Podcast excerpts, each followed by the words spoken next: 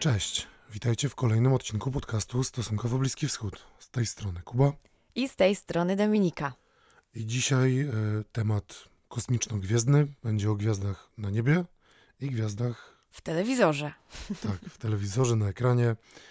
E, po pierwsze, będziemy rozmawiać trochę o bliskowschodnich produkcjach filmowych, których nam przybywa i które są coraz bardziej dla nas dostępne dzięki różnym platformom streamingowym i tak dalej. Dokładnie. I czy to zupełnie przypadkowa tendencja, czy też być może wiąże się to z czymś głębszym? E, mam nadzieję, że tyle wystarczy, by Was zaintrygować. A potem oczywiście porozmawiamy o tym, co się wydarzyło na Marsie. Dokładnie, co? albo raczej co się w ogóle wydarzyło w kosmosie ostatnio. Em, I mm, jak do tego doszło i czym to się je. Tak po prostu. Tak. Ale nie przedłużając, naszym pierwszym gościem dzisiaj jest Daniel Gołębiowski, doktorant na Wydziale Studiów Międzynarodowych i Politycznych UJ, asystent kierownika studiów podyplomowych w Instytucie Europeistyki i kulturoznawca bliskowschodni. I z Danielem właśnie będziemy rozmawiać o filmach i serialach. Zapraszamy. Cześć Daniel, bardzo miło nam Cię znowu słyszeć w naszym podcaście. Cześć, bardzo jest mi miło, że znowu mnie zaprosiliście do swojego podcastu. Dzisiaj spotykamy się, e, by porozmawiać trochę więcej o Twojej działce właściwie, czyli o dyplomacji e, kulturalnej. I mm, zacznijmy od tego. Powiedz, proszę, bo właściwie możemy powiedzieć, że już od kilku lat chyba e, spotykamy się z tym, że jest coraz więcej filmów, seriali, może nawet więcej seriali niż filmów z Bliskiego Wschodu, które są dla nas, dla polskich odbiorców dostępne na co dzień. I czy powiedziałbyś, że jest to przypadkowa tendencja, czy raczej ma to jakieś swoje drugie dno i jakiś tam jest w tym jakiś haczyk, jakiś cel? Mm, y, Cel jakiś jest na pewno, tyle mogę powiedzieć, natomiast y, mm, nie sądzę, żeby, mm, żeby była to przypadkowa tendencja. To znaczy, jest kilka okoliczności, które składa się na to, że w ogóle e, mm, takie narzędzie jak Netflix stało się narzędziem bardzo popularnym. Wiadomo, że rozwój technologii, szybkość transmisji danych, to wszystko spowodowało, że wiele osób no, przerzuciło się na tego typu kanał, y, który nie, niejednokrotnie zastępuje tradycyjną telewizję czy, czy wizytę w kinie. E, Więc pewnie ten rozwój technologii to jest jeden element. E, Drugi element to to, o czym wspomniałaś, jakby ta, to ta moja działka, czyli dyplomacja kulturalna. E, Otóż od mniej więcej połowy lat 90. ubiegłego wieku, kiedy to Joseph Nye e, zaproponował taki koncept czy, czy podział na miękką i twardą siłę państwa, e, ta e, wartość i znaczenie miękkiej siły państwa stopniowo wzrasta, jest coraz bardziej przez te właśnie państwa doceniane. Mówiąc o miękkiej sile, mówimy innymi o takich narzędziach jak właśnie kultura, wykorzystywanie tworów, różnych tworów kultury do realizacji interesu danego państwa. A takim interesem między innymi e, może być chociażby tworzenie odpowiedniego e, klimatu do, do spotkań, do rozmów, do podejmowania decyzji. e, W przeciwieństwie do siły twardej, która jest reprezentowana przez siłę militarną czy siłę ekonomiczną państwa. Tak? I stąd jakby y, y, ta wzrastająca rola kultury, i stąd też moglibyśmy pokusić się o, o, takie, o taką tezę, że coraz częściej widzimy, e, że zabiegi państw w obszarze właśnie mm, produkcji filmowych, e, w tym tych państw bliskowschodnich, te zabiegi są coraz bardziej intensywne i, i, i widoczne też w takich krajach jak Polska. Idąc za ciosem, mm, który y, Twoim zdaniem z bliskowschodnich krajów najlepiej sobie radzi z wykorzystywaniem tego soft power poprzez kulturę, poprzez seriale, filmy na tym wspomnianym Netflixie czy też innych platformach streamingowych? Mhm. Znaczy, to są, e, tak jak mówię, to też w dużej mierze zależy od tego, jaki jest interes tego państwa, tak? Jaki interes czy cel polityki zagranicznej jest realizowany przez to państwo. Natomiast no widzimy bardzo dużą aktywność Zjednoczonych Emiratów Arabskich. W, jeśli chodzi o tę sferę filmową, aktywna jest też Palestyna, która no de facto nie jest państwem, tak? Jest, jest mhm. powiedzmy terytorium zależnym od Izraela, ale też Izrael tutaj wspomniany jest dość aktywny, jeśli chodzi o produkcje filmowe, zwłaszcza na Netflixie. No i ostatnio powoli y, Arabia Saudyjska y, zaczyna się pojawiać y, w tej przestrzeni. Natomiast no, najbardziej określiłbym taka najbardziej zaawansowana strategia, jeśli chodzi o użycie kultury i o dyplomację kulturalną czy publiczną, to zdecydowanie Zjednoczone Emiraty Arabskie. Zresztą mam wrażenie, że jest to jakby pewnego rodzaju wymuszone ewolucją państwa Emiratów, federacji, tak, siedmiu Emiratów, próby budowania pewnej tożsamości narodowej obywateli w rzeczywistości, w której tych prawdziwych Emiratczyków mamy bardzo niewielu, to znaczy jest to tam zaledwie no, chyba niespełna 2 miliony Emiratczyków, e, a kolejne 8 milionów ludzi to są migranci, którzy przyjechali, ale którzy tworzą tak samo tą społeczność Emiratów. I tutaj e, te, to ogniwo, które ma jakby połączyć tych wszystkich ludzi w jakimś takim wspólnym celu, e, no to właśnie ta tożsamość. A tą tożsamość budujemy poprzez pewne narracje, poprzez, poprzez tworzenie tych narracji, poprzez to, że ludzie zaczynają się z tymi narracjami utożsamiać.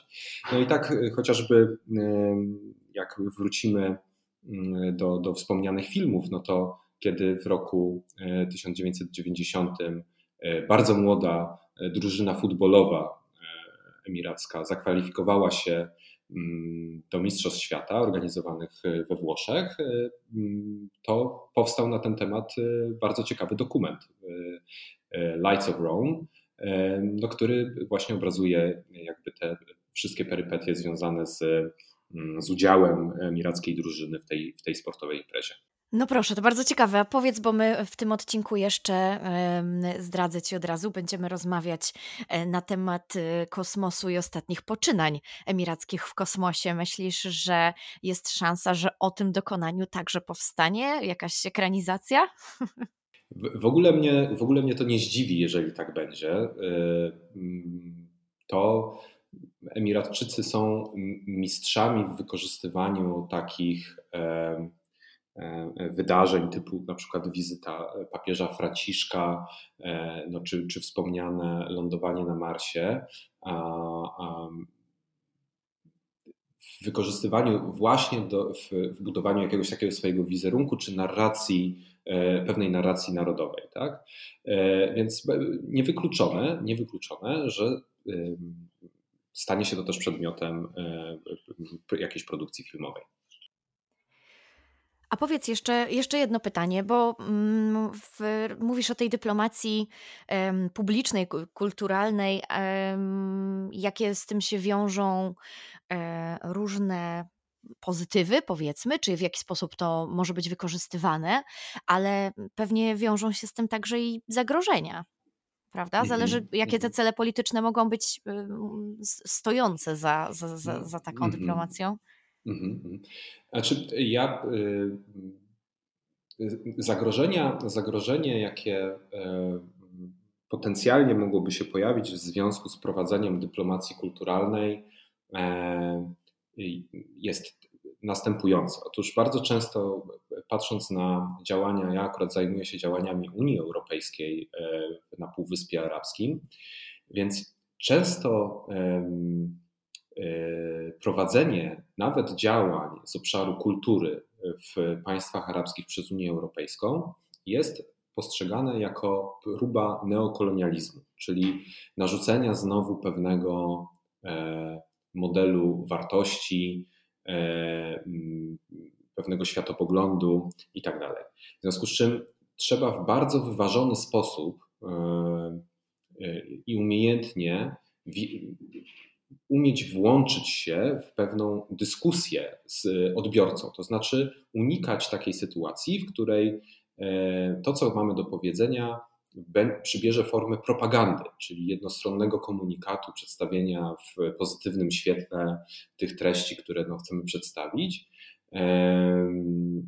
I tutaj Niemcy są świetnym przykładem na to, jak włączać się w, w taki dialog ze swoim odbiorcą e, poprzez choćby organizację różnych festiwali filmowych, tak? gdzie oprócz tego, że pokazujemy pewną produkcję filmową, to jesteśmy też otwarci na dyskusję wokół tej produkcji filmowej, na tak zwane QA session, tak? pytania i odpowiedzi, gdzie zaprasza się aktorów, gdzie zaprasza się reżysera, gdzie mówi się o pewnym kontekście powstania tego typu produkcji e, i dyskutuje się e, te problemy, które taka produkcja czy taki film poruszają. To jest bardzo, wydaje mi się, no taki złoty środek do tego, żeby uniknąć ewentualnych problemów i e, bycia posądzonym o to, że uprawia się czy to neokolonializm, czy jakąś formę propagandy. Tak? A powiedz, czy zostało w jakiś sposób już zbadane, czy to, że oglądamy te seriale z Bliskiego Wschodu, czy jakiegokolwiek innego kraju, rzeczywiście wpływa na to, jak postrzegamy te kraje? E, zacznę od tego, że bardzo ciężko jest przeprowadzić badania percepcji, e, badania socjologiczne, które jasno powiedzą nam o tym, jaki jest odbiór danego kraju czy, e, czy, czy organizacji, która prowadzi działania z zakresu dyplomacji kulturalnej. Wiem, że Unia Europejska prowadziła w Tunezji takie badania, jak organizacja wydarzeń kulturalnych wpłynęła na percepcję Unii Europejskiej właśnie w tym kraju.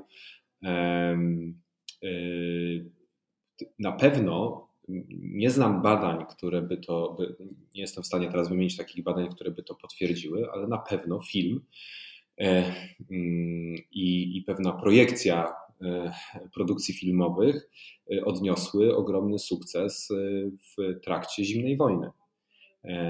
To był jeden z elementów amerykańskiej dyplomacji kulturalnej względem państw bloku komunistycznego, e, względem państw za żelaznej kurtyny. Tak? Tak, tak, i mhm. Miało to jakby na celu pokazanie ludziom, że istnieje inny świat, że istnieje alternatywa, że można żyć inaczej, tak? że jest coś innego niż ta rzeczywistość, którą znają ze swojej codzienności.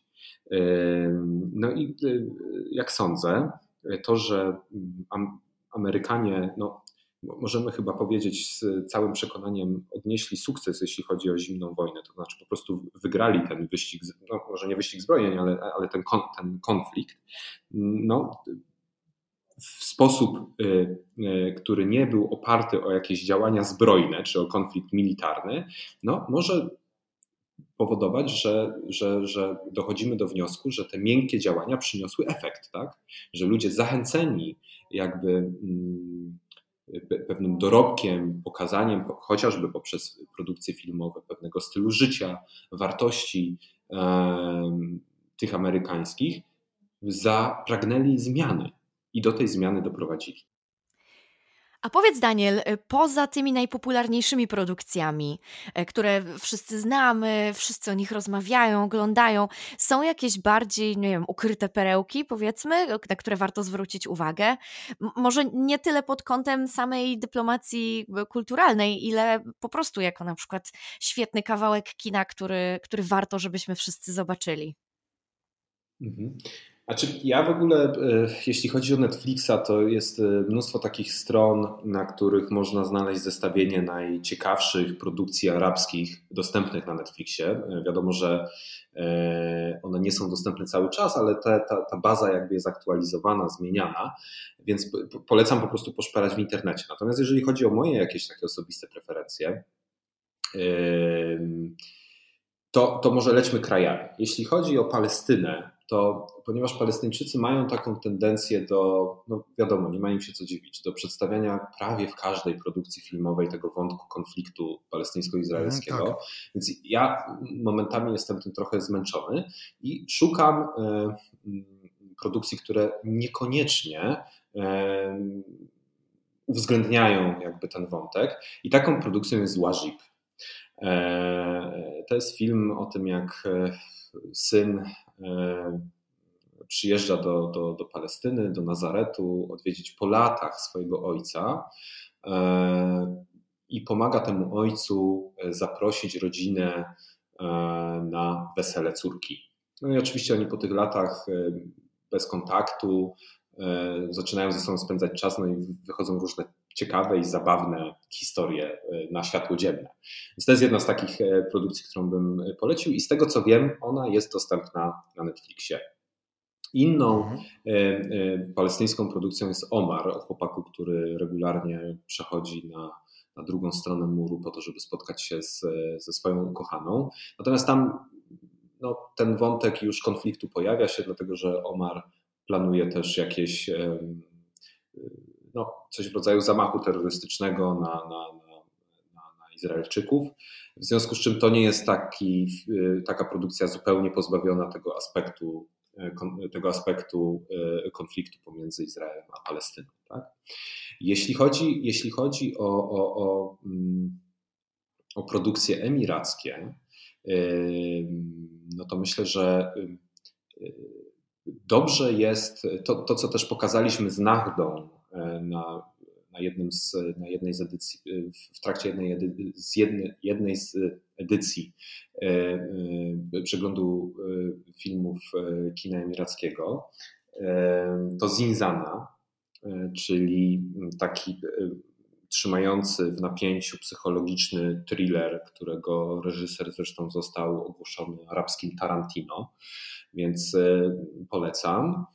E, jest też cykl takich dokumentalnych filmów obrazujących, e, obrazujących historię, historię Emiratów, ale jeszcze sprzed czasów zjednoczenia. W dużej mierze historia, czy, która jest opowiedziana w tym dokumencie, bazuje na ostatnich odkryciach archeologicznych i to jest The History of the Emirates. Hmm. I to jest dostępne, to jest dostępne i, i, to, i tutaj jakby ten wątek tej dyplomacji kulturalnej jest bardzo widoczny, taki, mm, natomiast no nie jest on szkodliwy, tak? Ja myślę, że oprócz tego, że w dość otwarty sposób mówi się o wielu zaletach e, współczesnych Emiratów, to pokazuje się, jest jakby tą wartością dodaną jest też opowiedzenie tego, e, co zostało ustalone w trakcie tych wszystkich badań archeologicznych. E, no co jest bardzo ciekawe, tak? Już pomijając jakby jakiś tam cel właśnie ten, ten powiedzmy do tej dyplomacji kulturalnej. I takich, takich takich produkcji y, dokumentalnych w ogóle jest więcej. Za, za, za produkcję tych filmów w Emiratach odpowiada Image Nation Abu Dhabi, jeden chyba z największych producentów y, filmowych na, na, na Półwyspie Arabskim. Yy, więc też warto, i z tym, że ja nie wiem, nie jestem przekonany, czy, czy akurat te, ten, The History of the Emirates jest dostępne na Netflixie. Na pewno jest dostępne w, na, gdzieś w internecie, w takim otwartym dostępie, także można to sobie mhm, spokojnie tak. zobaczyć. To są trzy, trzy części, bardzo ciekawe. Yy, natomiast warto też, no, chciałem powiedzieć, że warto też śledzić to, co, to, co, mm, to, co robi to, co robi Image Nation Abu Dhabi, e, dlatego że też e, właśnie Image Nation Abu Dhabi jest producentem kolejnego filmu, który bym polecił z Emiratów.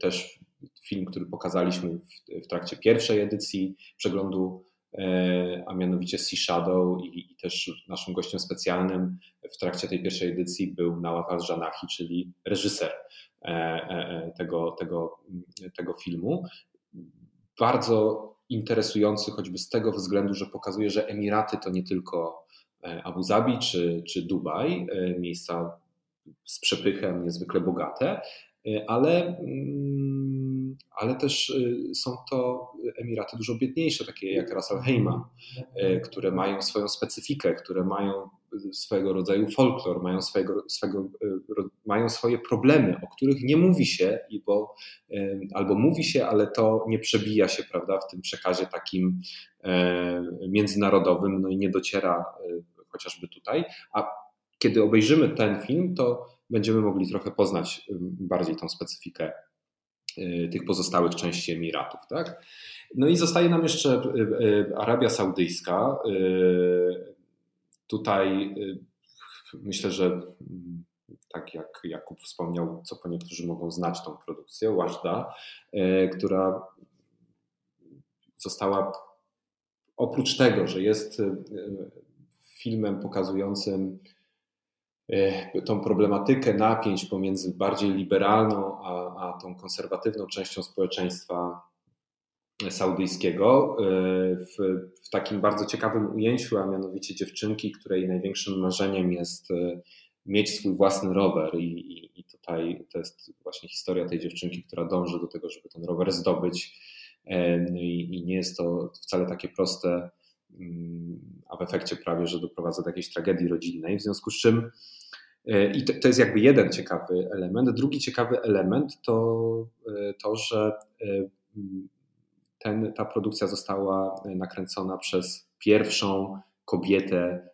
reżyserkę saudyjską Haifę al-Mansur, która no, mimo tego, że dorastała w Arabii Saudyjskiej, to miała to szczęście, że jej rodzice byli E, dużo bardziej liberalni. Jej ojciec był poetą, e, sama Haifa miała okazję studiować w Kairze, potem wróciła, bardzo, mm, bardzo no, poruszył ją pewien opór e, między innymi kobiet w stosunku do, no, do tak opresyjnych realiów życia saudyjskiego. No i ona też taką tematykę w swoich produkcjach podnosi, ale ten Wajda jest o tyle wyjątkowa, że w całości została nakręcona e, właśnie w Arabii Saudyjskiej. No i te, też jakby e, te perypetie związane z kręceniem tego, że ona musiała siedzieć w wanie, z, z tego mhm, ukrycia, tak. z tego samochodu dawała instrukcje przez walkie-talkie, prawda, no to, to, to, to jest dość, dość ciekawe, prawda, kiedy, kiedy myślimy o Arabii Saudyjskiej. Tak, Wajda była bardzo głośną produkcją Swego czasu, jak zaczynałem, e, zaczynałem studia bliskowschodnie, to właśnie bardzo głośno było w Polsce o Watchdzie i dużo się o tym filmie mówiło. Więc zapadł mi bardzo mocno w pamięć. No właśnie, bo to może mm, powinniśmy y, odrobinę też naszym słuchaczom wytłumaczyć, dlaczego jest problem z tym rowerem, prawda? Bo kobiety w Arabii Saudyjskiej nie mogły prowadzić samochodów jeszcze wtedy i tak samo też prowadzić rowerów. Y, stąd też ta dziewczynka miała taki problem, bo to czasami trzeba szerzej wytłumaczyć kontekst. Ja tylko, ja tylko dodam, e, bo, bo to bardzo, bardzo dobrze, żeby jakby Dominika poruszyłaś ten, ten ten temat, y, dlaczego tak się dzieje, faktycznie to, to wyjaśnienie się należy słuchaczom, ale to nie tylko Arabia Saudyjska, to w ogóle w, w islamie i, i, i w kulturach, w kulturze arabskiej kobieta na rowerze, mm, mam koleżankę palestynkę i powiedzmy sobie szczerze, Palestyńczycy nie należą do super konserwatywnych, ale nie do końca dobrze byłoby widziane, gdyby ona, ta moja koleżanka, nie chcę tutaj jej nazwiska wymieniać celowo, e, nagle zaczęłaby po ulicy w swoim rodzinnym mieście jeździć na rowerze. E, więc e, to jest taki, wydaje mi się, głębszy problem, natomiast on oczywiście przez pewne, pewną specyfikę Arabii Saudyjskiej i, i, i tą skrajną nazwijmy to, wersję praktykowanego tam islamu, no jest jeszcze bardziej taki jaskrawy tak? I, i, i jest bardziej widoczny. Natomiast y, no świetny pomysł y, na to, żeby właśnie poprzez rower przedstawić tego typu problematykę. Tak? No tak, ale może przejdźmy do trochę mniej przyjemnego y, tematu. Czy któraś z bliskowschodnich produkcji, które są dostępne u nas w Polsce, zakuła cię w oczy jako przykład może nachalnej propagandy nawet, bądź zafałszowanego obrazu. Tak, pozytywnego lub negatywnego. Jakby może to działać w obie strony. Znaczy tak, ja myślę, że oprócz tego, żeby doszukiwać się e, jakiegoś takiej e, celowości i, i próby przemycenia treści, które, no nie wiem, miałyby nam wyprać mózg, tak, to, to, to, to warto też zwrócić uwagę właśnie na estetykę, czy na warsztat ludzi, którzy, warsztat aktorski chociażby, tak, i spróbować to w jakiś sposób sobie porównać. No ja, ja wiem, że to może wymagać, tak jak już wspomniałem, większego wysiłku, jakiegoś takiego dodatkowego researchu wokół tego, skąd taka produkcja pochodzi, czy, czy, czy, czego do jakiegoś głębszego kontekstu, tak, w którym ona powstała. Natomiast no, mm, wydaje mi się, że jakby analiza e, niektórych przynajmniej produkcji, e, czy arabskich, czy, czy, e, czy na przykład bollywoodzkich, mm, przez pryzmat naszych doświadczeń i, i przez przez pryzmat naszego, naszych produkcji filmowych, może czasami nas doprowadzić do takiego, no, delikatnie rzecz ujmując, rozczarowania. I tego byśmy chcieli uniknąć. Więc trzeba po prostu mieć na względzie no, jakby szerszy kontekst, tak jak mówię, i, i zachować otwarty umysł. Jasne. E, a powiedz, jak myślisz, co w, w kwestii e, tej dyplomacji kulturalnej przyniesie przyszłość? To znaczy, czy, czy takie używanie seriali, filmów będzie dalej trwać, będzie kontynuowane, czy raczej myślisz, że będzie świat szedł naprzód i te metody e, działania soft power będą się zmieniać i zawsze dla nas będą jakimś tam nowym zaskoczeniem w pewnym sensie? Dla nas takich e, odbiorców może trochę mniej świadomych, prawda? E, mam na myśli. Mhm, mhm. Znaczy, wiecie, to, to na pewno będzie tak, że będą pojawiały się nowe kanały, przez które będzie można pewne treści przekazywać. Tak jak e, jeszcze no powiedzmy sobie 10 lat temu Netflix nie był najpopularniejszym kanałem, tak, tak teraz jest no, super popularny i, i, podejrzewam, że ktoś, jeżeli myśli o jakimś strategicznym podejściu do wykorzystania kultury w, w, kształtowaniu wizerunku państwa, czy realizacji jakichś interesów tego państwa, na pewno będzie Netflixa brał pod uwagę. Tak? I, i mm, podejrzewam, że dalszy rozwój technologii może skutkować kolejnymi ciekawymi e, kanałami komunikacji z szeroką publicznością. Natomiast ciężko mi no, nie jestem wróżką, żeby powiedzieć, co to będzie. Pewnie gdybym wiedział, to, to już bym inwestował w akcje tego przedsiębiorstwa i pewnie by mi to za parę lat przyniosło miliony. E, na pewno się to będzie zmieniało. Ja sądzę, chociaż teraz też w świecie akademickim toczy się taka dyskusja, że, że, że, populizm, że pewna radykalizacja stosunków międzynarodowych poprzez pojawienie się takich postaci jak chociażby Donald Trump, na szczęście już odchodzący do przeszłości, e, no, może spowodować, że jednak ta dyplomacja wróci do tego stylu sprzed lat, czyli do tej twardej dyplomacji, tak? gdzie to jednak e, no, będzie taka, taka metoda kija i, i marchewki, tak? a, a niekoniecznie miękkiego, y, długotrwałego, bo nie ukrywajmy, to są, to są działania przewidziane na, na lata, tak? Y, czyli kształtowania pewnego wizerunku czy, czy pewnej percepcji danego kraju, no to tutaj, tutaj mówi się o tym, że nie ma czasu na tego typu rzeczy, trzeba znowu wrócić do tego, do tego tradycyjnego prowadzenia dyplomacji więc niewykluczone, że też pod wpływem właśnie, tak jak mówię, czy, czy, czy szerzącego się populizmu, czy, czy tej pandemii koronawirusa, e, nie będzie środków na, na prowadzenie długofalowych e, działań i trzeba będzie się ograniczyć do tego, co, co już mamy sprawdzone i co, było, co znamy z przeszłości. Mm, natomiast e, też nie chce mi się wierzyć, że zrezygnuje się z tego sposobu w 100%. Więc na pewno dyplomacja kulturalna pozostanie Kultura na pewno pozostanie, bo to jest jakby nieodzowna, w ogóle nieodzowny element naszego życia społecznego. W związku z czym e, no pytanie, pytanie faktycznie o to, jakie te kanały komunikacji przekazu będą wykorzystywane i z jaką intensywnością będzie się to działo. Tak?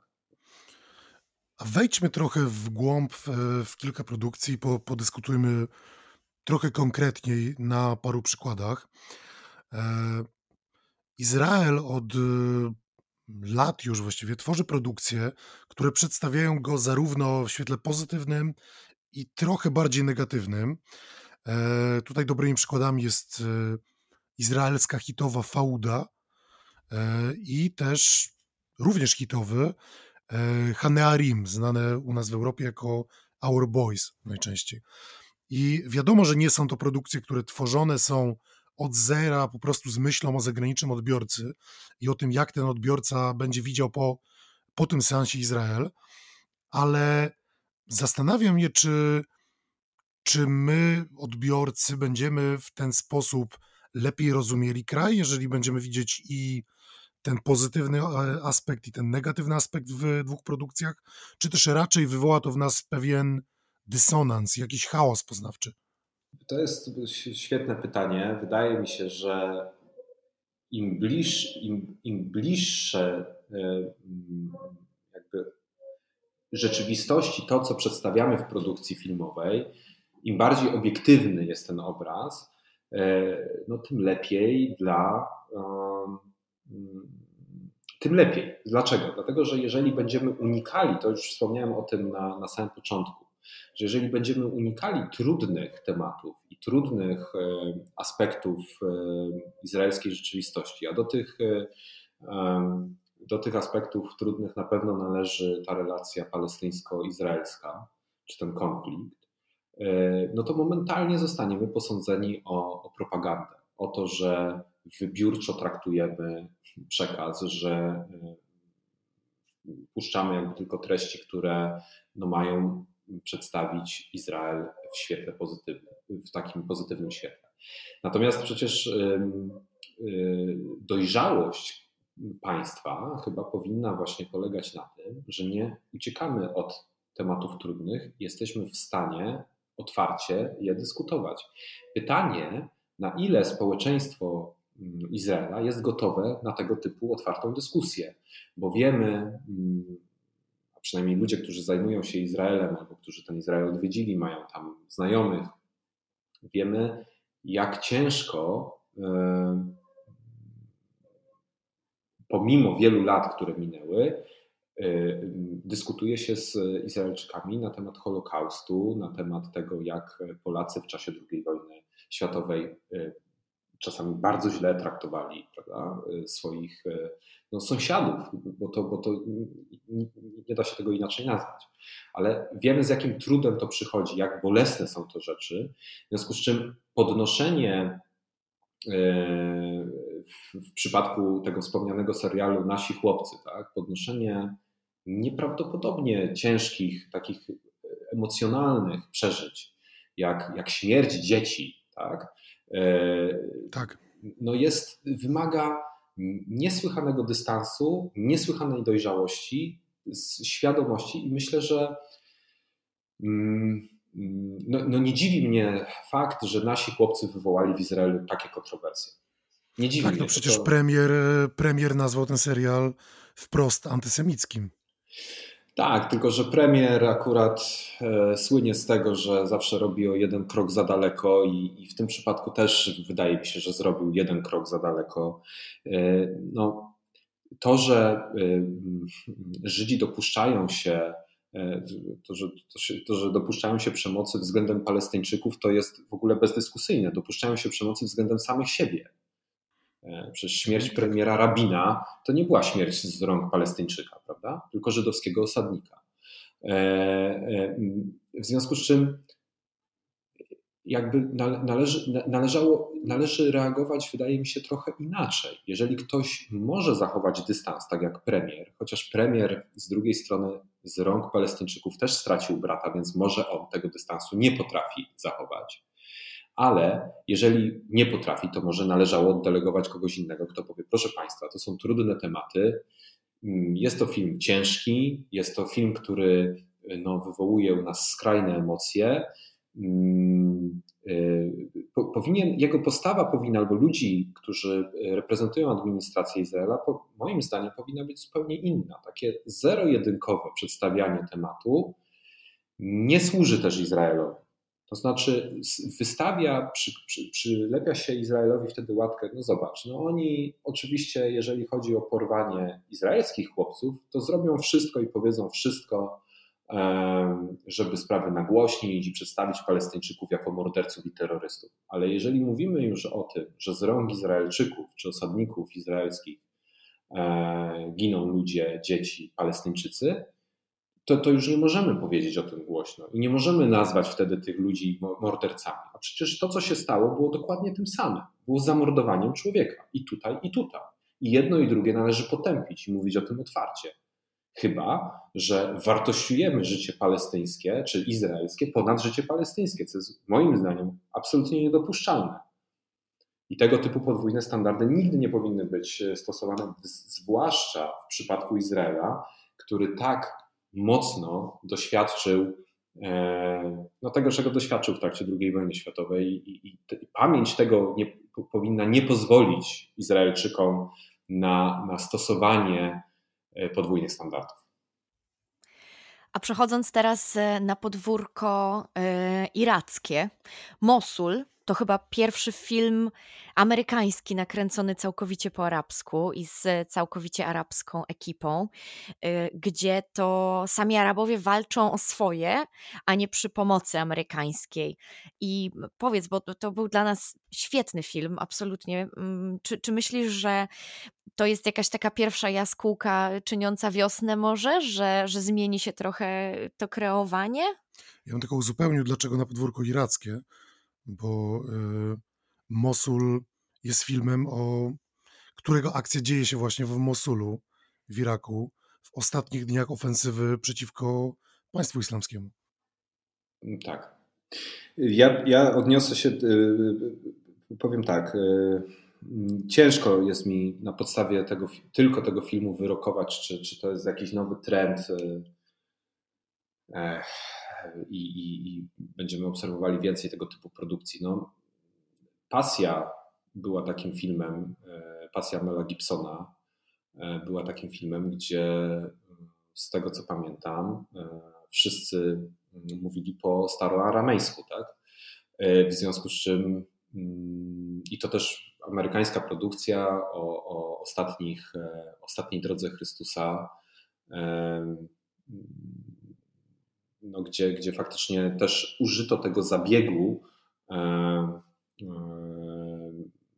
z językiem, tak? gdzie, gdzie ten język tak. faktycznie, no powiem tak, wydaje mi się, że jest to dobra, dobry kierunek, to znaczy e, dość zabawnie ogląda się filmy, zwłaszcza jeżeli oglądamy je w oryginale bez lektora, poświęcone jakiejś tematyce, no powiedzmy nie wiem, dajmy na to, akcja dzieje się w, w, w, w Rosji, na, w, w Sankt Petersburgu i nagle się okazuje, że sprzedawczyni z okolicznego warzywniaka mówi świetnie po angielsku. No, no to, to, to jest dość zabawne. To są takie. Tak, zdecydowanie. Z, z jednej strony możemy być do tego w pewien sposób już przyzwyczajeni, ale mm, żeby być bardziej wiarygodnym w tym przekazie znowu i bardziej oddawać rzeczywistość, no to oczywiście taki zabieg, gdzie Mm, cała ta ekspresja jest oparta o język, który faktycznie wtedy, w tym miejscu był używany, bo, bo, bo, bo to nie chodzi tylko o to, że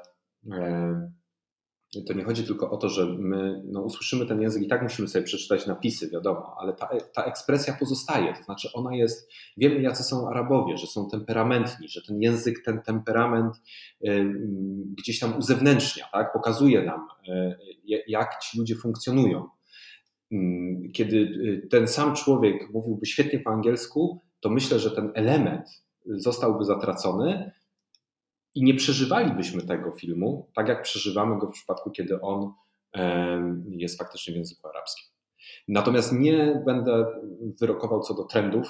Myślę, że nie jestem aż na tyle kompetentny, żeby teraz tutaj e, Jasne. o tym mówić. Tak. No dobra, a przejdźmy do europejskich produkcji o Bliskim Wschodzie.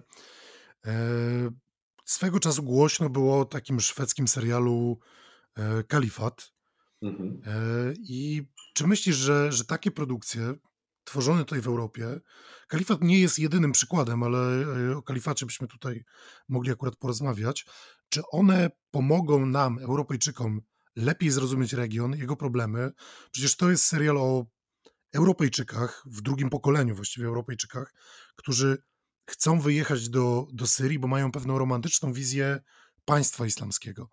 I czy on nam lepiej pomoże zrozumieć region i jego problemy, czy też raczej jest to mówienie tylko i wyłącznie do tych już przekonanych, bo ci, którzy nie rozumieją regionu i nie chcą go zrozumieć, i tak za pomocą tego serialu tego nie złapią. Albo w ogóle nie sięgną do takiego kina.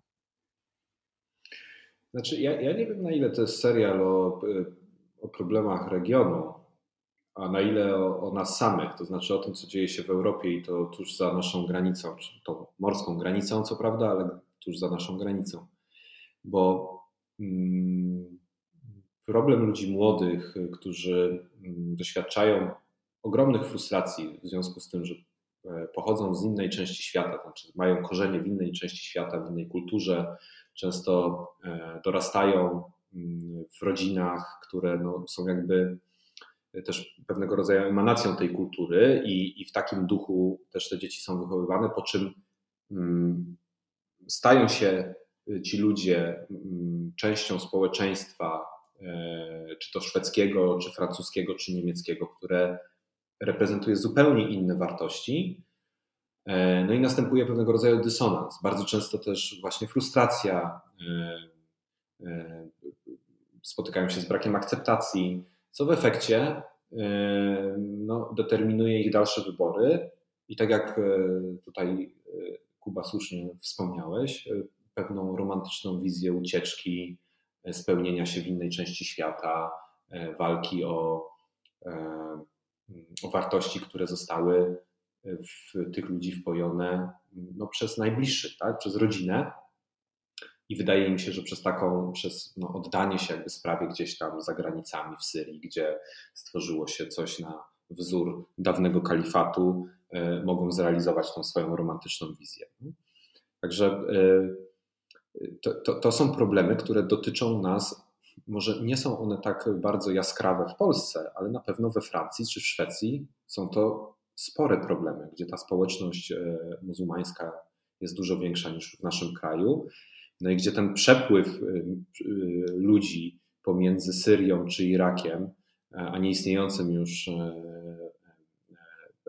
Daesh, tak, czy, czy, czy kalifatem,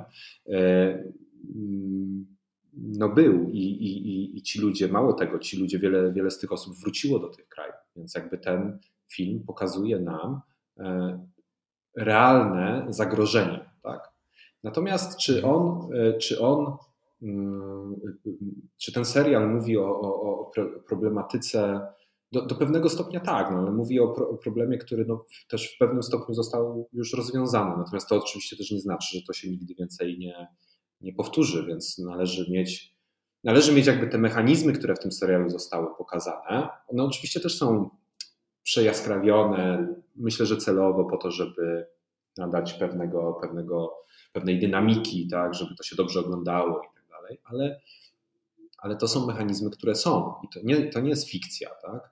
Więc pytanie o to, czy to jest kierowane do ludzi już y, przekonanych, czy nieprzekonanych, hmm, Wiesz, zastanawiamy się trochę w takim sensie, czy może jest tak, że jak ktoś sobie, czy powiedzmy taki um, przysłowiowy Kowalski, włącza sobie Netflixa i widzi, że jest produkcja emiracka, egipska, izraelska, że być może trochę go to odstrasza, a jak widzi, nie wiem, o kino francuskie albo o kino szwedzkie, e, to, to może chętniej sięgnie i że wtedy taka produkcja, która jednak tematycznie dotyczy Bliskiego Wschodu, czy ona może w mhm. jakiś sposób jego przekonać, czy na niego wpłynąć być może pod tym kątem tej właśnie tego soft poweru, o którym mówimy, niż, e, niż bardziej tego mm, czyje to jest rozliczanie się, czy jakby czyja moralność mhm. trochę tutaj mówi w filmie.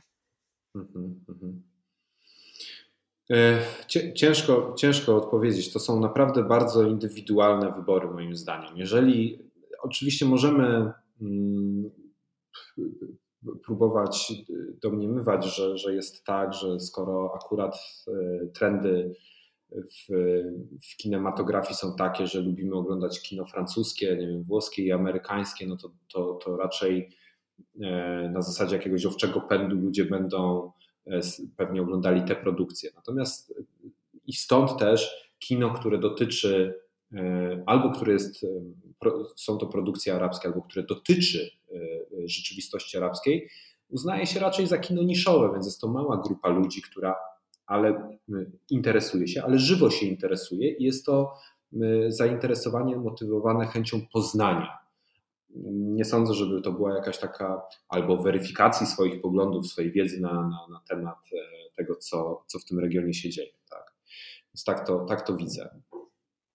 Czyli właściwie możemy powiedzieć, że um, jest jeszcze tutaj też dużo do zbadania pod kątem takiej opinii publicznej, tego jak to mm. wszystko działa i czy, i czy działa tak, jakbyśmy tak. chcieli. Tak, dyplomacja kulturalna jest, y, jest oceanem y, jeszcze, do, który nam przed nami, który musi zostać zbadany, pewne mechanizmy i jakby ocena skuteczności y, dyplomacji kulturalnej jako pewnego narzędzia, czy to polityki zagranicznej, czy, czy jakiejś innej, no, no pozostawia bardzo no, szerokie spektrum tak, tematy, te, tematyczne, jeśli chodzi o, o badania. Także zdecydowanie. Dobra, a podsumowując, bo jako ostatnie pytanie, to jest moim zdaniem pytanie fundamentalne i najważniejsze. Humus czy falafel? Yy, humus na śniadanie, falafel na lunch. Świetna odpowiedź. Salomonowo. Super, bardzo Ci dziękujemy za, za rozmowę.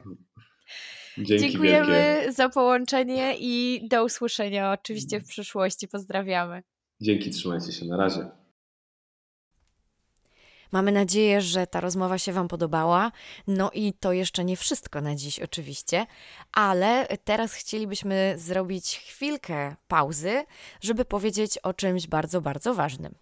Chcielibyśmy podziękować naszym patronom z patronite.pl, bo to dzięki Waszej pomocy możemy realizować takie audycje jak dzisiejsza.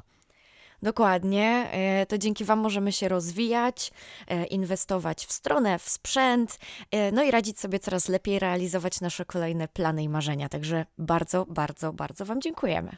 A jeśli jeszcze nie dołączyliście do grona naszych patronów, to zapraszamy. Wystarczy, wejdziecie na stronę patronite.pl. Tam bardzo łatwo nas znajdziecie. A już teraz zapraszamy Was na kolejną część odcinka.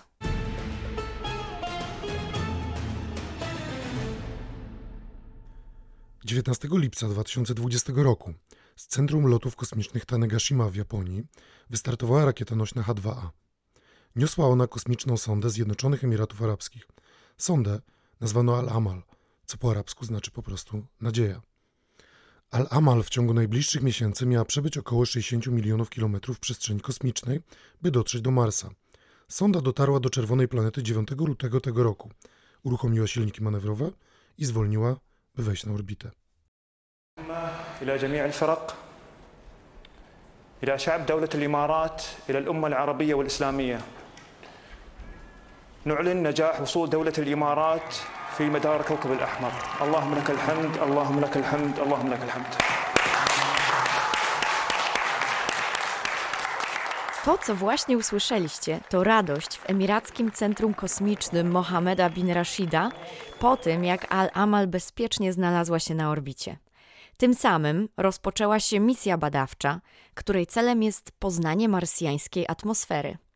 Al-Amal jest jednak przedsięwzięciem niezwykłym, bo to pierwsza marsjańska misja przeprowadzona przez kraj arabski i kraj w większości muzułmański. Zjednoczone Emiraty Arabskie są piątym z kolei krajem na świecie, który dotarł do ziemskiego sąsiada. Z roku na rok coraz śmielej spoglądamy w niebo, w nadziei na postawienie na Marsie pierwszych, tym razem już ludzkich kroków. W związku z tym przełomowym wydarzeniem, w piątek, 12 lutego, połączyliśmy się z dr Elżbietą Kuligowską z Obserwatorium Astronomicznego Uniwersytetu Jagiellońskiego i Instytutu Meteorologii i Gospodarki Wodnej, żeby dowiedzieć się więcej o tym fascynującym przedsięwzięciu. Zapraszamy Was do wysłuchania rozmowy. Dzień dobry pani doktor, bardzo miło nam panią gościć w naszym podcaście. Dzień dobry. Dzień dobry, mi także, bardzo miło. E, no to może zaczniemy od takiego dużego pytania. Po co właściwie umieszcza się satelitę na orbicie obcej planety? A po co umieszcza się satelitę na orbicie? Y, Dobrze, może na to pytanie odpowiem tak. W takim samym celu w zasadzie, w jakim umieszczamy satelity na orbicie dobrze nam planety znanej, czyli Ziemi w tym przypadku, Mhm, żeby tak. dowiedzieć się, jak ta planeta, jak to ciało wygląda z szerszej perspektywy, z zewnątrz, żeby po prostu ją w całości móc globalnie, że tak powiem, zaobserwować. Y, A docelowo w takim kontekście filozoficznym i też trochę z metodologii naukowej, po prostu z ciekawości, żeby zobaczyć, co tam się dzieje, żeby się czegoś dowiedzieć. Y, Mamy bardzo dużo sond kosmicznych, które do tego czasu y, krążą w Układzie Słonecznym. To już się liczy w zasadzie w setkach. Y, Tak od lat 60. tego nam systematycznie przybywa. I po prostu te satelity, które wchodzą na orbitę, czy to Słońca, które oczywiście jest w tym przypadku gwiazdą, czy innych planet, y, czy nawet komet, bo no możemy nawet coś takiego sobie zrobić. Te satelity, te sondy po prostu te obiekty badają z bliska, czego byśmy nie mogli zrobić za pomocą y, teleskopów, które się znajdują na Ziemi, bo po prostu nie byłoby takiej zdolności rozdzielczej, nie byłoby możliwości, żeby coś tak dokładnie zobaczyć. Mhm. A czy na orbicie Marsa jest dużo takich satelit już? I tak, i nie. Na orbicie Marsa jest trochę, prawda, takich właśnie obiektów, instrumentów wysłanych z Ziemi, ale trzeba przyznać, że Mars jest taką planetą, y, do której NASA, ESA, inne agencje kosmiczne, tak samo Roskosmos, czyli Rosyjska Agencja Kosmiczna, troszeczkę nie mają szczęścia. Po prostu bardzo dużo sąd, które tam od lat 60. wysyłano, zostało utraconych. Zgubiło się albo się rozbiło o powierzchnię planety, coś tam nie wyszło z lądowaniem, lądowanie było zbyt twarde, albo stracono kontakt z sondą i w ogóle nie wiadomo, gdzie ona teraz jest, bo radiowo jest cicha, nie wysyła żadnych sygnałów. Więc to jest powiedzmy, że są tam takie instrumenty, które krążą i cały czas fotografują. Na przykład słynny instrument High-Rise, który robi piękne, bardzo dokładne zdjęcia y, powierzchni Marsa w tym przypadku, czyli tych różnych szczególików, tych różnych gór, skał, niemalże całych dużych tworów, wyschniętych koryt rzecznych. Są naprawdę przepiękne rzeczy, warto sobie to w internecie zobaczyć. No ale jest też dużo nieudanych misji marsjańskich, więc y, każda nowa, która y, dociera do Marsa, to jest y, duży sukces tak naprawdę, bo no, powiedzmy sobie, Mars to nie jest planeta aż taka znowu bliska, jak by się wydawało. I krótko mówiąc, z jakichś powodów wiele sąd utracono w jego pobliżu. Te różne kraje utraciły tam swoje instrumenty już. Czyli jak rozumiem, można powiedzieć, że ta misja Emiratów Arabskich, która właśnie umieściła satelitę na orbicie Marsa, to jest duży sukces, tak duży sukces, jak y, wynika z przekazów medialnych? Tak, na chwilę obecną to jest sukces ogromny. Przede wszystkim dlatego, że na razie to się udało. Oczywiście w każdej chwili się może coś jeszcze stać. Y, Ta sonda na razie dotarła do Marsa i z powodzeniem, tak jak zakładano, weszła w jego atmosferę, a co więcej, odezwała się, czyli wysłała sygnał zwrotny na Ziemię. Sygnał jest poprawny, można go odbierać, to znaczy, że wszystkie instrumenty, które na niej są, będą w stanie prawdopodobnie się też skomunikować y, z centrum y, prawda, kontrolnym na, na Ziemi i przesłać dane naukowe, które potem będą mieli naukowcy. Natomiast jeszcze oczywiście może coś się stać, bo ta sonda będzie mieć docelowo nieco inną orbitę, nieco szerszą. Ona będzie krążyła wokół Marsa z okresem około 40 marsjańskich y, dni. I w tym przypadku, no oczywiście może jeszcze pójść coś nie tak, zawsze coś się może stać, ale jak na razie takie pierwsze kamienie milowe tej misji zostały już zdobyte, osiągnięte, y, to wyszło bardzo dobrze. Ale najważniejsze chyba jest w tym przekazie medialnym wokół tej sytuacji to, że y, Zjednoczonym Emiratom Arabskim to się udało za pierwszym razem. To się udało dobrze na tę chwilę i to się po prostu już udało przy pierwszym podejściu. Y, Jest to wyjątkowa rzadkość tak naprawdę, bo większość krajów, y, zanim wysłała tam w okolice Marsa swoje sondy, musiała przejść przez kilka bardzo bolesnych i kosztownych prób umieszczenia tam swoich sond. Nie udało to się za pierwszym razem ani Związkowi Radzieckiemu w roku 1962, gdy sonda Mars 1, prawda, taka nazwa ma, mało może wyrafinowana, ale wówczas były to Mhm, proste tak. nazwy Mars 1, została utracona. Utracono z nią kontrolę na trzy miesiące przed dotarciem, planowanym dotarciem do atmosfery Marsa. Nie wiadomo, co się z nim stało, jeszcze dość nagle. Nie udało to się kolejnym sondom radzieckim też. Nie udało to się też pierwszej sondzie amerykańskiej, która miała lecieć y, w kierunku Marsa. Y, Udało się to dopiero przy piątym albo też szóstym, jeżeli liczyć też y, tą właśnie tą pierwszą sondę amerykańską podejściu, czyli pięć nieudanych prób rosyjskich, jedna nieudana amerykańska. Sonda Mariner 4 y, dotarła w okolice Marsa, pokazała nam te pierwsze piękne zdjęcia czerwonej planety, ale jeszcze jest taki tutaj też może nie blisko wschodni, ale też taki wschodni akcent. ZEA dołączyły teraz do tego właśnie grona państw bardzo wąskiego, którym to się udało, ale w, tym, w tej gronie państw, w tej grupie państw, które za pierwszym razem wysłały sondę na Marsa, są też Indie, którym to się udało zrobić w roku 2014. Więc mamy Zjednoczone Emiraty Arabskie, teraz wcześniej były to Indie, czyli tym bardziej, prawda, to pokazuje, że nie Zachód, nie, nie Rosja też, tylko właśnie jak najbardziej te kraje wschodnie odniosły tutaj y, ostatnio spektakularne sukcesy. Y, chciałam jeszcze tylko dodać, że niezależnie od tego, prawda, czy to była sonda marsjańska, czy nie, Zjednoczone Emiraty Arabskie tym samym stały się kolejnym krajem, które należą do bardzo elitarnej grupy państw lub też organizacji państw, którym się w ogóle udało wysłać z powodzeniem tak daleko obiekt własny w kosmos. Y, w tej grupie są oczywiście Rosja, dawny Związek Radziecki, oczywiście Stany Zjednoczone, y, Indie, jak wiemy, prawda, oraz tak. też Japonia oraz też no, ESA, czyli Europejska Agencja Kosmiczna, czyli prawda, państwa Europy. No dobrze, ale to mm, co ta misja e, emiracka ma właściwie na Marsie zbadać? Jaki jest cel? Mm, jest to misja naukowa i tak jak nawet y, ja pracuję też w Instytucie Meteorologii i Gospodarki Wodnej i tak jak ostatnio nasz, y, no, jeden z szefów naszego zakładu napisał do nas 9 właśnie lutego bardzo zabawnie w mailu, że mamy nowego satelitę meteorologicznego, prawda, który z powodzeniem trafił na orbitę, zajęło mu to tyle a tyle dni, to była spora ilość dni i na końcu dodał PS, oczywiście na orbitę Marsa. Więc tak naprawdę ta misja to jest coś takiego jak nasze satelity meteorologiczne, które cały czas krążą nad Ziemią, a w zasadzie większość z nich obserwuje Ziemię z jednego punktu, zawieszone są nad równikiem i cały czas są w tym samym miejscu jakby nad Ziemią i badają one pogodę. To, że mamy prognozy pogody, zawdzięczamy w dużej mierze właśnie zdjęciom satelitarnym, czyli widzimy chmury z góry globalnie, układy, wiry atmosferyczne, niże, wyże fronty, tak? No i właśnie ta sonda Hope, czyli też Al-Amal, prawda, w języku arabskim, y, czyli po polsku nadzieja, y, może jeszcze tego nie mówiłam, ta sonda ma robić dokładnie to samo, tylko że na Marsie. Czyli to jest y, tak naprawdę satelita meteorologiczny Marsa. To jest też ciekawe, bo to nie jest takie oczywiste. Tak naprawdę satelitów tego typu, satelitów badawczych wcale nie jest tak dużo. A po co to w ogóle wszystko zrobiono?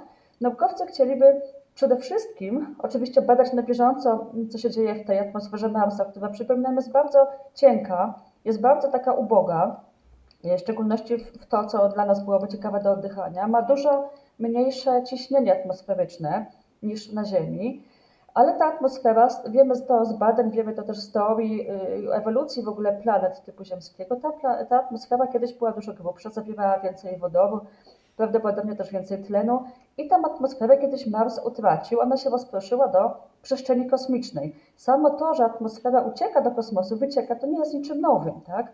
W przypadku Ziemi też pewne ilości tej atmosfery y, no, tracimy na styku atmosfery z kosmosem, czyli tam, gdzie jest ta umowna granica atmosfery. To są już setki kilometrów ponad powierzchnią Ziemi. No, w przypadku Marsa w dawnych epokach geologicznych to zaszło i doprowadziło do tego, że Mars stał się suchą, nieprzyjazną planetą. Y, krótko mówiąc, uczeni, planetolodzy są ciekawi, jak to się stało, bo być może, jeżeli się dowiemy, jak to się stało, być może w jakiś tam sposób to nam y, pomoże uniknąć tego samego w przypadku Ziemi. To są bardzo różne planety wbrew pozorom, Mars jest dużo mniejszy, ale pewne podobieństwa tam też są i jest to taka wiedza, która też nam coś powie o, o w ogóle o planetach, nie tylko o Marsie, ale też na przykład co się może stać na Ziemi, jeżeli jakieś tam warunki nastąpią, a co się może stać, jeśli nie nastąpią. Czyli taki temat bardzo teraz modny, bo związany też z szeroko pojętą ekologią, prawda? No tak, czyli można powiedzieć, że to będzie miało zdecydowanie wpływ na światową naukę. Yy, a mhm. czy może pani doktor zdradzić, czy Uniwersytet Jagielloński w jakiś sposób też na tej misji skorzysta?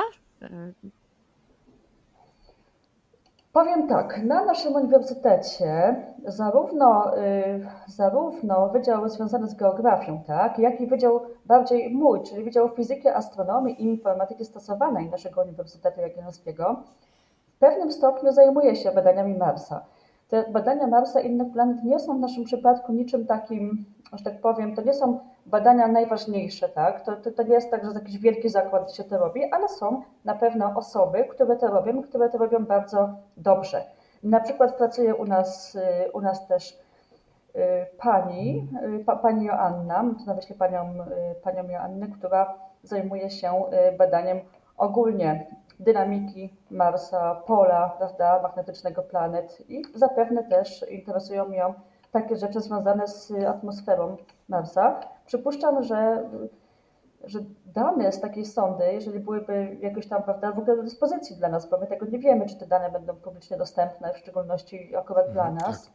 I tak, no ale myślę, że są to dane cenne. Znaczy to się tak naprawdę okaże, bo my w nauce nie wiemy zawczasu, które dane będą cenne. Możemy tylko próbować to oszacować. Nie możemy sobie zaplanować, że wyślemy sondę na Marsa, tak?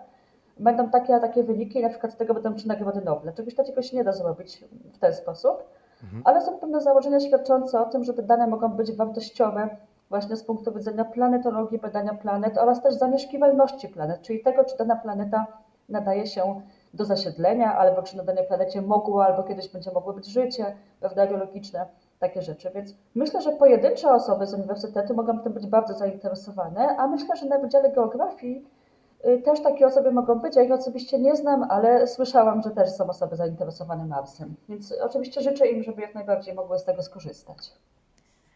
A my oczywiście y, trzymamy kciuki za powodzenie tej misji dalej i też mamy nadzieję, że przyniesie tylko wie, wiele mm, różnych ciekawych odkryć nam wszystkim. Bardzo, Bardzo dziękujemy. Bardzo dziękuję Państwu. Dziękujemy za, za ten krótki komentarz i mamy nadzieję słyszeć się z panią doktor w przyszłości. Serdecznie oczywiście pozdrawiamy. Pozdrawiam również. Jak najbardziej jesteśmy do dyspozycji też dla Państwa jako, jako obserwatorium. Dziękujemy. Pierwsza kosmiczna rozmowa już za nami. Mamy nadzieję, że Wam się podobała. E, Ale to nie jest jeszcze wszystko, ponieważ e, my jesteśmy w tej kwestii kompletnymi lajkami, pewnie tak jak i wielu z Was słuchających nas, no bo jednak umówmy się, nie każdy interesuje się w stopniu tak zaawansowanym kosmosem. W związku z czym pozwoliliśmy sobie e, połączyć się z jeszcze jedną osobą dzisiaj, która wytłumaczy nam to trochę bardziej wszystko od strony technicznej. W związku z czym zapraszamy. Tak, e, naszą rozmówczynią jest Dagmara Stasiowska, doktorantka Akademii Górniczo-Hutniczej w Krakowie i członkini Koła Naukowego AGH Space Systems. Cześć Dagmara, bardzo miło nam Cię powitać w naszym podcaście. Cześć, miło mi bardzo. E, No z racji, że tydzień jest taki, że wiele się dzieje w kosmosie, to powiedz nam od razu, co trzeba zrobić, żeby umieścić satelitę na orbicie obcej planety? Y, Jest to zdecydowanie bardzo, bardzo skomplikowany proces, aczkolwiek y, przede wszystkim co trzeba zrobić, to trzeba mm, zbudować taki obiekt, który chcemy umieścić y, na jakiejś orbicie. E, No a później e, wyliczyć trajektorię lotu, jeśli jest to obca planeta, e, zdobyć skądś rakietę, ustawić ją pod odpowiednim kątem, wystrzelić i cierpliwie czekać. E, W przypadku Marsa to jest czekanie około pół roku, jak nie dłużej. To jest bardzo długa podróż.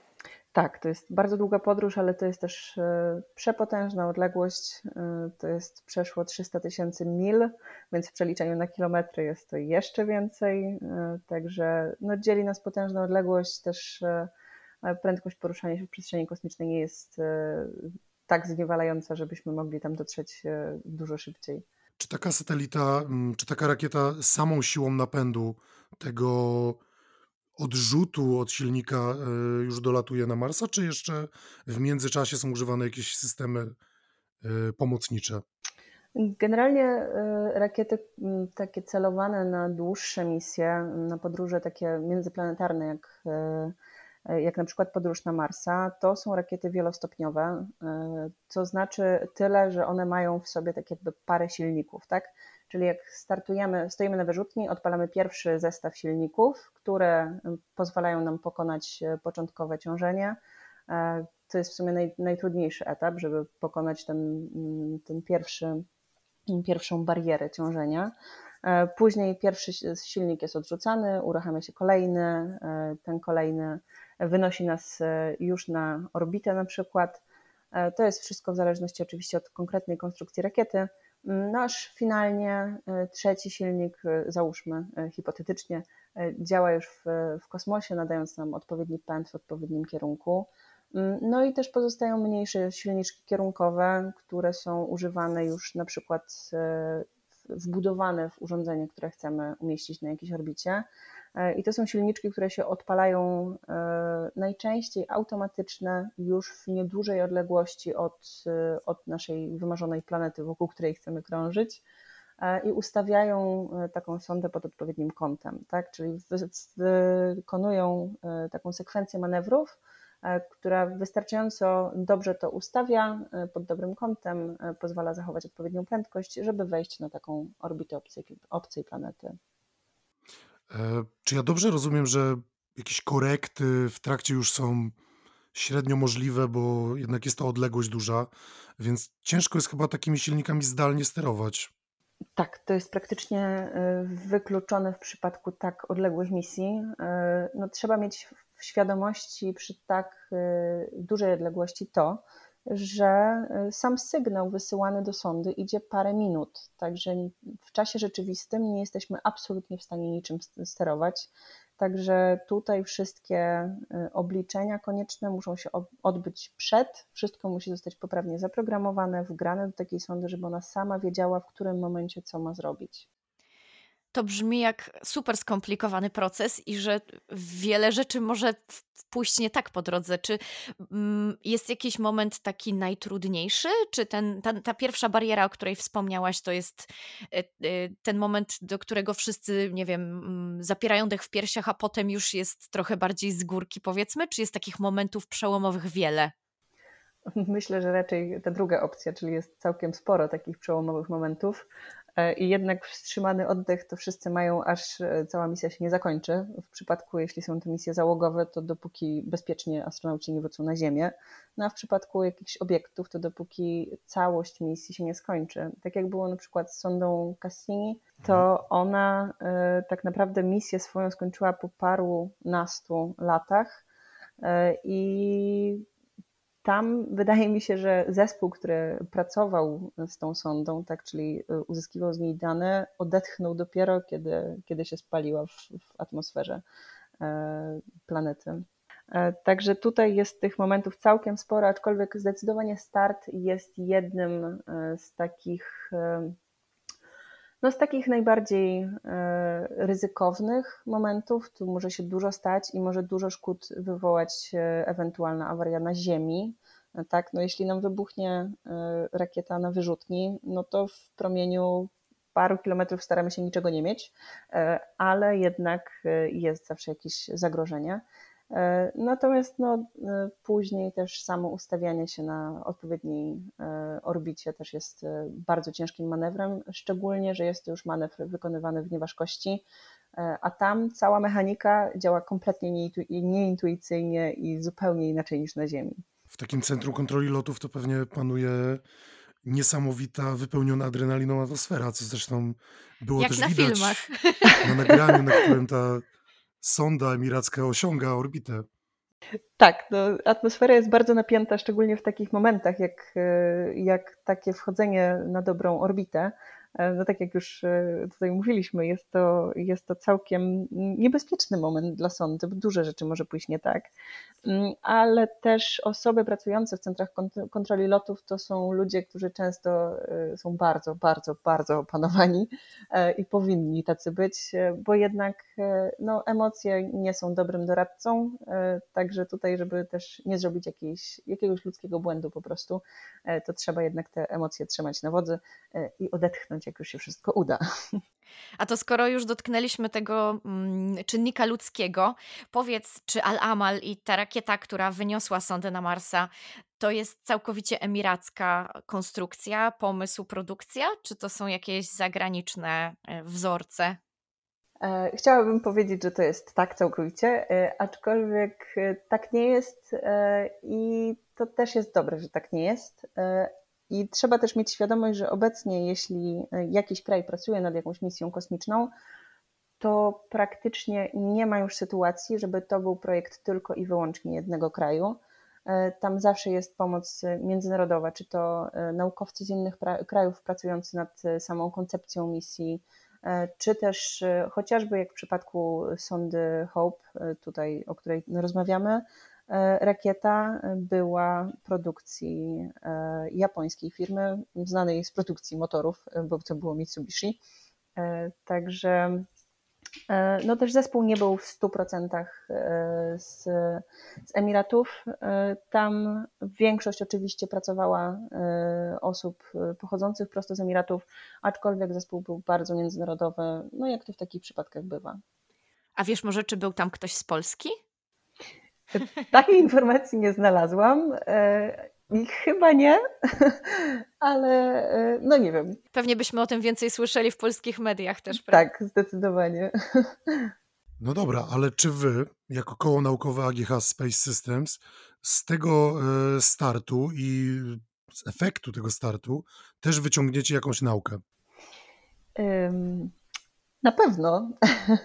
Na pewno wyciągniemy z tego jakąś naukę. Przede wszystkim, moim zdaniem, najważniejsza nauka, jaka z tego idzie, to jest to, że nie wolno się bać podejmować ambitnych projektów, e, bo projekt e, takiej misji na orbitę marsjańską był szalenie ambitny. E, został wykonany w zaledwie 6 lat. E, ja wiem, że to nie brzmi jak e, krótki czas, ale jednak jak na zaplanowanie, zaprojektowanie, przetestowanie komponentów i wykonanie całej misji i to z sukcesem, to jest naprawdę bardzo, bardzo krótki czas. E, też e, jest to bardzo, e, no jakby nie patrzeć, młode państwo, a wzięło się za tak ambitny projekt. Nie mieli jeszcze jakiś czas temu w ogóle programu kosmicznego, a tutaj nagle latają już swoją sondą do oka Marsa. Także według mnie największą lekcją, jaką powinniśmy z tego wyciągnąć, jest to, że nie powinniśmy się nigdy bać podejmować ambitnych planów. I też mam nadzieję, że poza tym, że my wyciągniemy z tego naukę, to też cały świat wyciągnie z tego naukę, że nie należy się bać e, robić jak najbardziej e, różnorodnych zespołów, bo tutaj, co mnie uderzyło najbardziej w tym projekcie, to jest to, że e, było w niego zaangażowane 35% zespołu to były kobiety, co jest dla mnie bardzo zaskakujące, szczególnie ze względu na to, że jest to jednak kraj arabski i o ile ja się na co dzień tym nie zajmuję, to bardzo pozytywnie mnie to zaskoczyło. To jest absolutnie wspaniała też informacja. E, a mnie też bardzo to cieszy, że my dzisiaj prowadzimy rozmowę na temat tego zdarzenia również wyłącznie z kobietami, co też jest, jest wspaniałe. To jest tym lepsze, że wczoraj było święto e, kobiet w nauce, więc e, to zawsze cieszy. Dokładnie. A jeszcze takie pytanie dodatkowe, może trochę. Mm, i co teraz się będzie działo dalej? To znaczy, w momencie, kiedy taka satelita dolatuje do celu, czy to jeszcze trochę trwa, zanim ona e, zacznie, nie wiem, wypełniać swoją misję, czy zbierać jakieś dane, przesyłać je z powrotem, czy kiedy my rzeczywiście czegoś się dzięki niej już zaczniemy dowiadywać nowego o Marsie? Sonda w momencie, jak jest już e, poprawnie ustawiona na swojej orbicie, e, zaczyna wykonywać tak naprawdę swoje zadanie, czyli w tym przypadku zaczyna zbierać e, dane ze wszystkich instrumentów, które ma na swoim pokładzie. Te instrumenty, które ma sonda Hope, są bardzo takie powiedzmy poniekąd standardowe, e, ale dzięki temu też dane, które zostaną zebrane przez nią, e, będą mogły być wykorzystane przez wielu, wielu naukowców na świecie. I taki też, taki też był cel tej misji, żeby dostarczyć e, światu tak naprawdę danych na temat Marsa, których nam bardzo brakowało. Mm, naukowy cel tej misji był taki, żeby ustalić, znaczy jest właściwie taki, żeby ustalić, co spowodowało ucieczkę wody z Marsa i jak wygląda klimat na Marsie. Tak więc e, na pokładzie umieszczono e, odpowiednie spektrometry. Są to takie mm, jakby kamery, które potrafią widzieć, z czego jest złożona atmosfera. I one będą teraz przesyłały już dane na Ziemię E, które będą mogły już e, być poddawane analizie. Jak tylko pierwsze do nas dotrą, to idę o zakład, że świat nauki będzie się bardzo cieszył. E, także mm, mam nadzieję, że jak najszybciej będziemy mogli zobaczyć pierwsze takie dane. Czyli możemy powiedzieć, że ten pierwszy krok e, został już wykonany, a teraz będzie tylko lepiej. Zdecydowanie tak.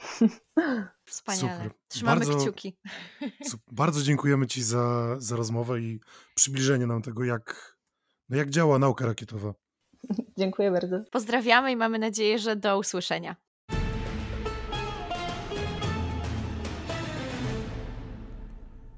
I to już wszystko na dzisiaj. Trzy rozmowy. Mamy nadzieję, że Wam się podobało.